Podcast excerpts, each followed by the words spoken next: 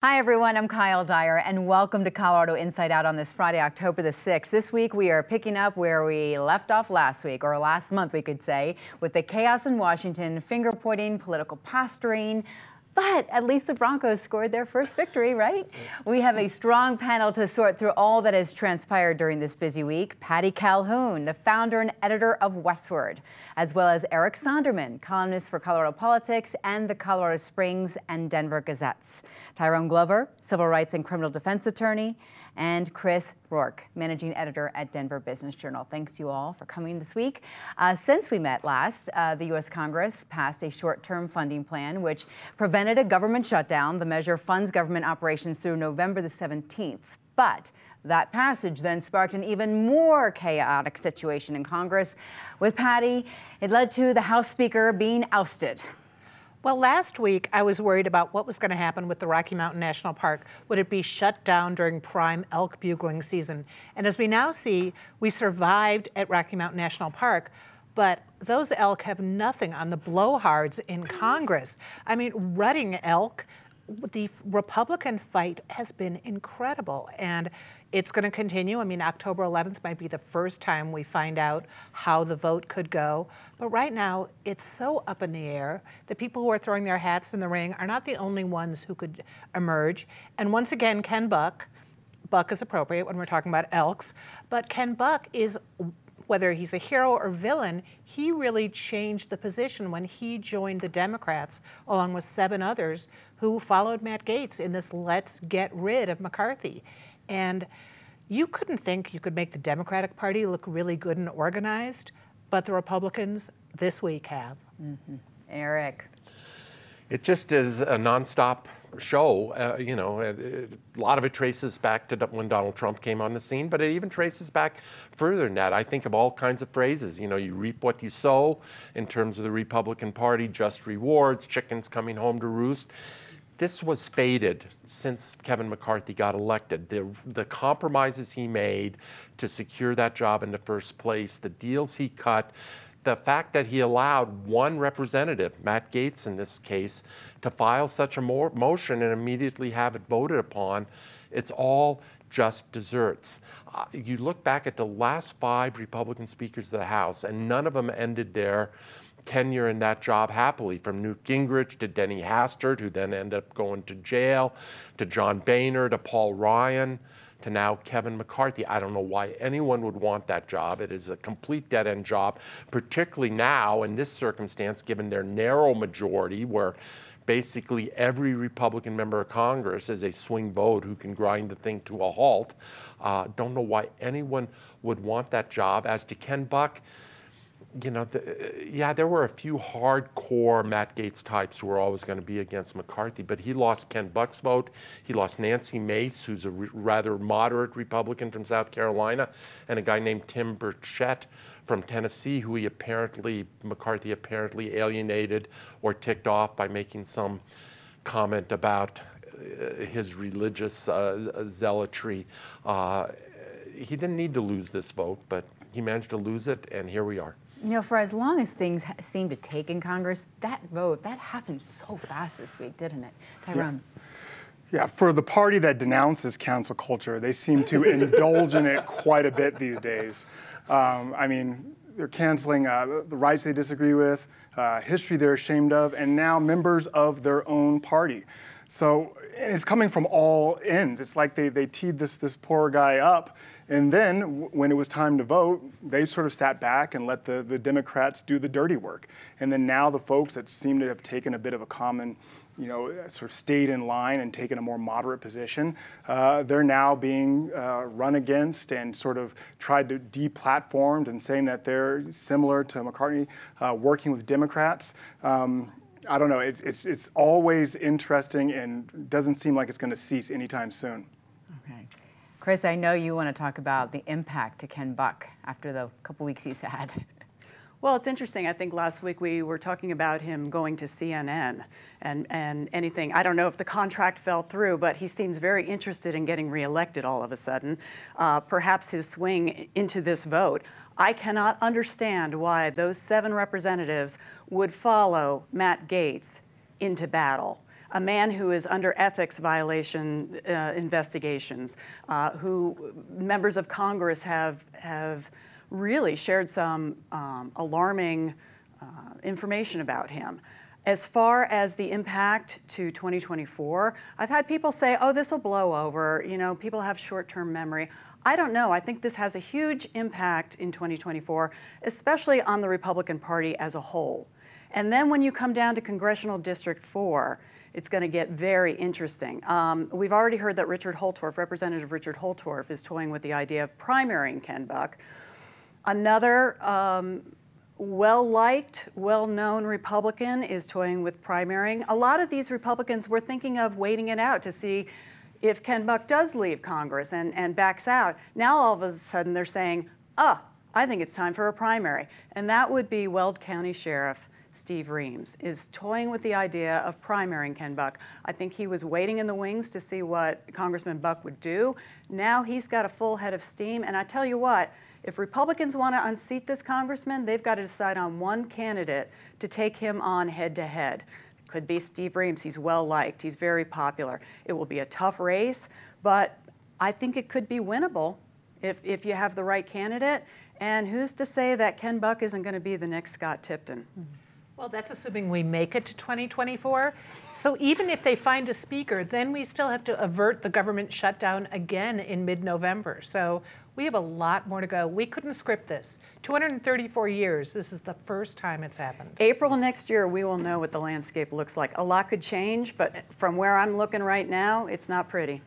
Not pretty for uh, primary battle. I think there's going to just be a lot more infighting, and I think the Democrats sit back and eat popcorn and, and say, we're the party you can trust. Hmm. Okay. Turning to the Gold Dome in Colorado, on Monday, Manny Rutinel was selected by a state house vacancy committee to replace former state rep Dafna Michaelson Jenet, who was chosen by another vacancy committee back in August to represent Senate District 21. And at the national level, vacancies are filled with a special election. And that's the same case in other states as well. Eric, people are now asking is this a fair process to have these committees pick our new leaders? I think they've been asking that question, Kyle, for a while, but I think it's even picking up steam because it just happens with increasing frequency. I wrote about this, I think it was three years ago or more. At that point in time, over 20% of the legislature had been selected the first time out by a vacancy committee, not elected. Uh, where I live in central Denver, at that point in time, I had a senator who took office, Chris Hansen, by vacancy committee when the previous senator resigned. And then his place in the state house was filled by vacancy committee by Steve Woodrow. No commentary on Hansen and Woodrow. They're both decent people and capable legislators. But let them get their position through an election, particularly for an unaffiliated voter by, such as myself. I have a say in an election. I have zero say in a vacancy committee. In this case, Manny Rutinel, Daphne Michaelson, Jenet, I, no, no criticism of them. I know Daphne in particular, and I think she's an able, able and good person. But the system itself is broken. If a member of Congress resigns, we have a special election. Why can we not do the same thing in a fairly small district in the big scheme of things uh, and why can we not provide some more disincentives for this constant game of political musical chairs where everyone is looking for their next gig before it's time for the next gig? And therefore, you just continue this cycle of people taking office without an election. Is it because it's cheaper, it's faster? Like it's always been done that way? You know, I'm just curious. Tyrone you know something's wrong when some of the folks who are benefiting from it are some of the loudest opponents um, and actually want to get rid of it, right? You have the people who are actually inheriting these positions through this process. Um, some of the most vocal folks who are saying, hey, get rid of it. You know, Rutinel, Hernandez, you know, they have uh, been interviewed, they've uh, appeared in columns, um, and they're not for this. What this really comes down to is, you know, if we want folks to participate in our systems, uh, there needs to be trust right? They need to feel like they have a voice. They need to feel like they have not been sidelined. And these little insider uh, type appointments uh, just goes absolutely against that. We have a great election system here in Colorado. If half the states and the feds can do it, then we can. So I think it's time for a change and give everyone a voice. Yeah, you mentioned Hernandez and Rutinel. They were eight vacancy appointments that were filled in the last couple of months. But during the session, 24 of the 100 lawmakers in the House and Senate I read were positioned there because of these selection committees, Chris. Yeah, it's unfortunate because, uh, you know, I, I agree. It, it lends itself to insider politics, and these appointments lead to incumbency. And then all of a sudden you have people that have been appointed by this small group influencing the legislature for year after year after year, in session after session. Um, Unfortunately, I will answer the question why can't we have special elections? They are costly and they do take time. And our legislature is only 120 days. So, what do you do? Do you leave the seat open until they find somebody, you know, they have a special election?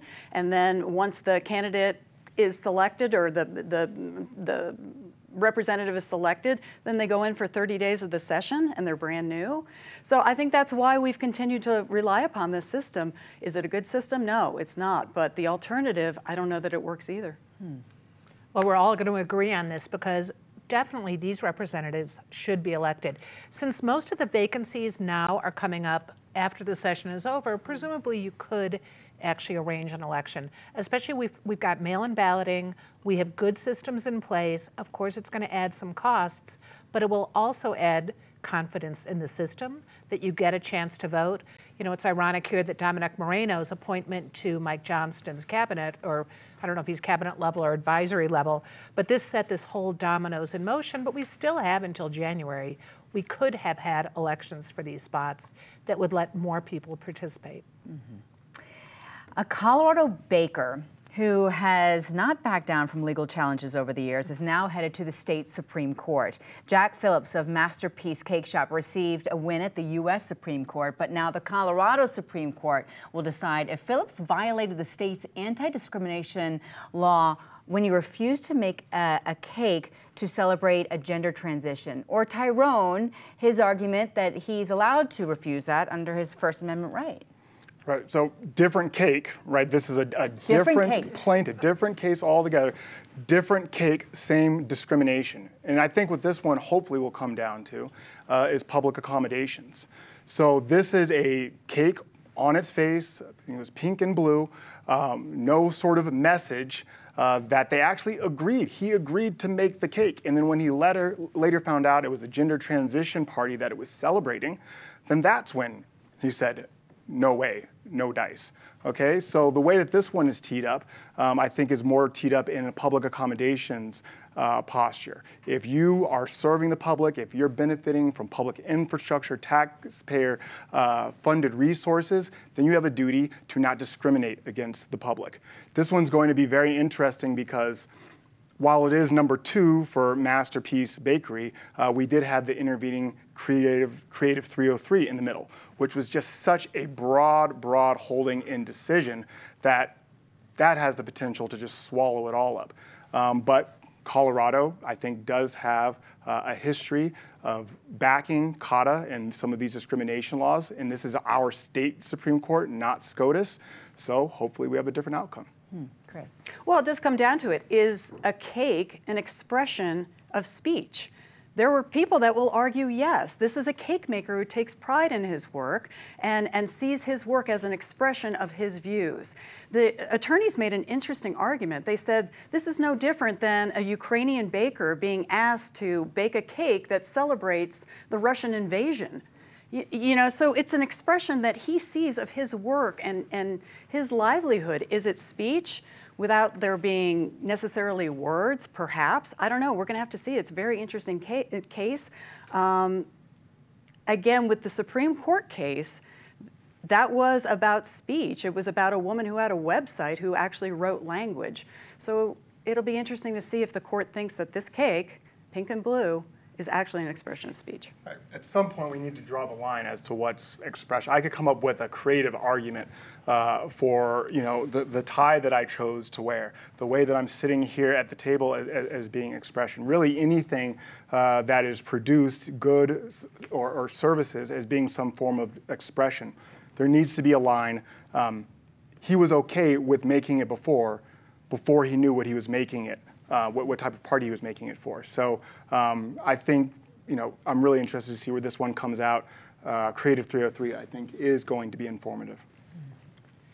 I'm getting tired of the cooked up court cases we're getting. so, Creative 303, no one had ever really asked her to make a website for a gay wedding. She didn't have to have her words tortured by something she didn't believe in, but we got the decision on that, 303 Creative.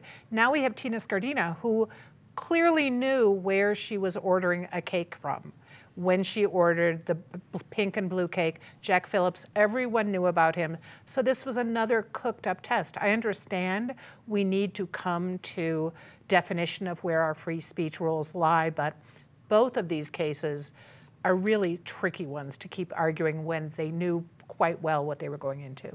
Cooked up. Exactly. Mm-hmm. It was cooked up. It was a setup, if you will. Uh, regular viewers of this show will not be surprised.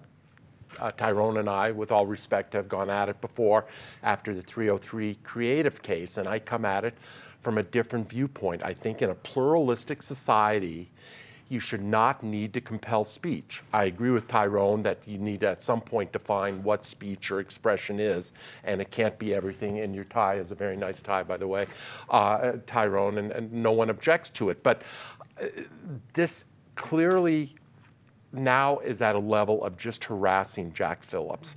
Last I looked, the Colorado Supreme Court, which will hear this case, is still subject to the rulings of the U.S. Supreme Court, and ultimately it could land there as well if it bumps up into the federal court system.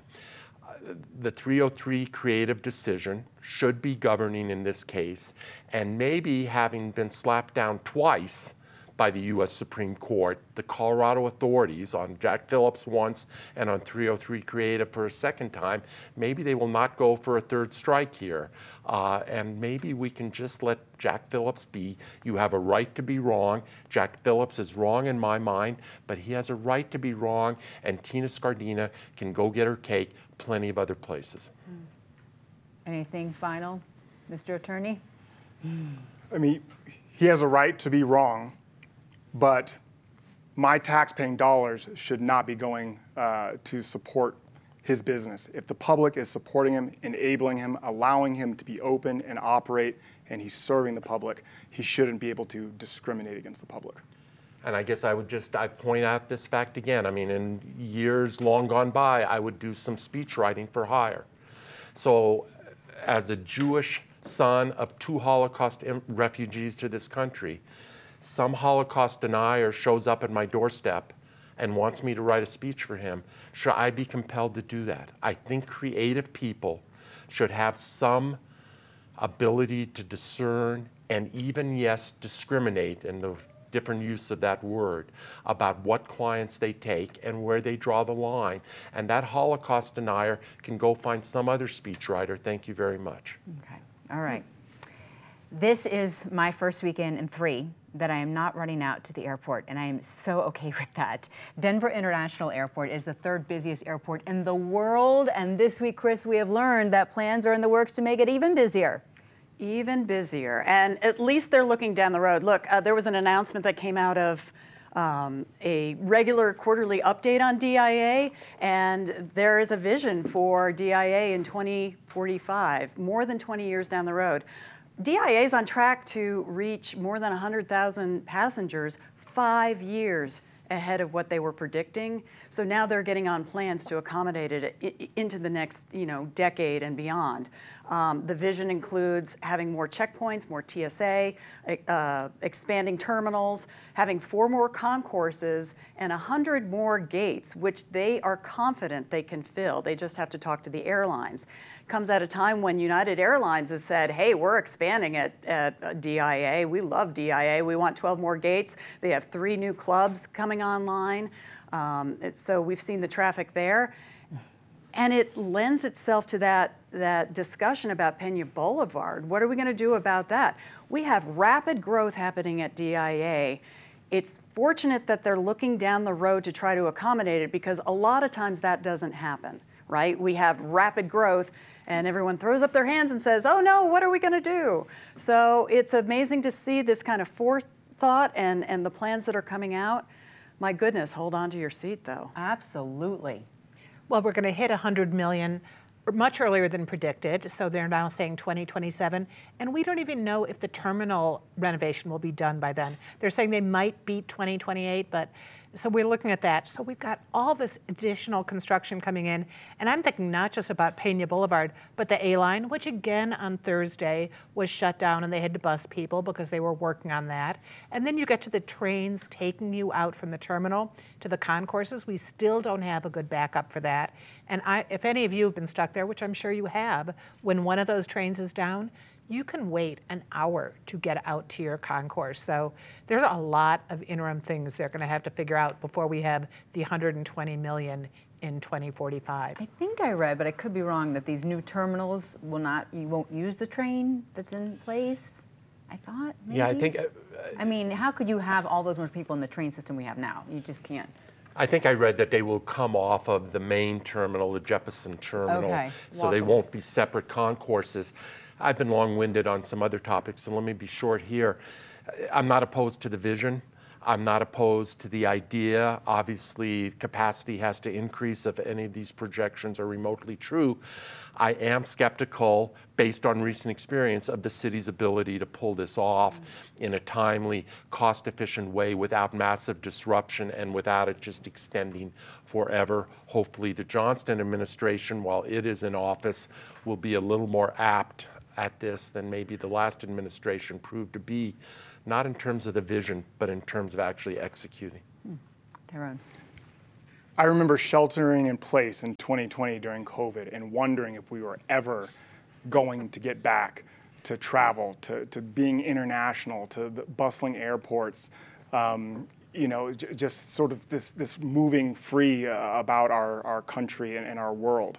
And we've had back to back record travel numbers. Uh, at DIA, it's steadily climbed. We're at number three right now. When I first moved out here, I could see the vision, you know, this being a hub, the way that it was laid out, all of the different amenities, and it's being realized. And so we're there, and we just need to execute. I agree with Eric. You know, it could be tough, but, you know, time to follow through on that vision, and I'm just so glad that we're back in this place. And don't you feel too, whenever you fly anywhere else, DIA is the most crowded of. It, it seems like of every airport I go to.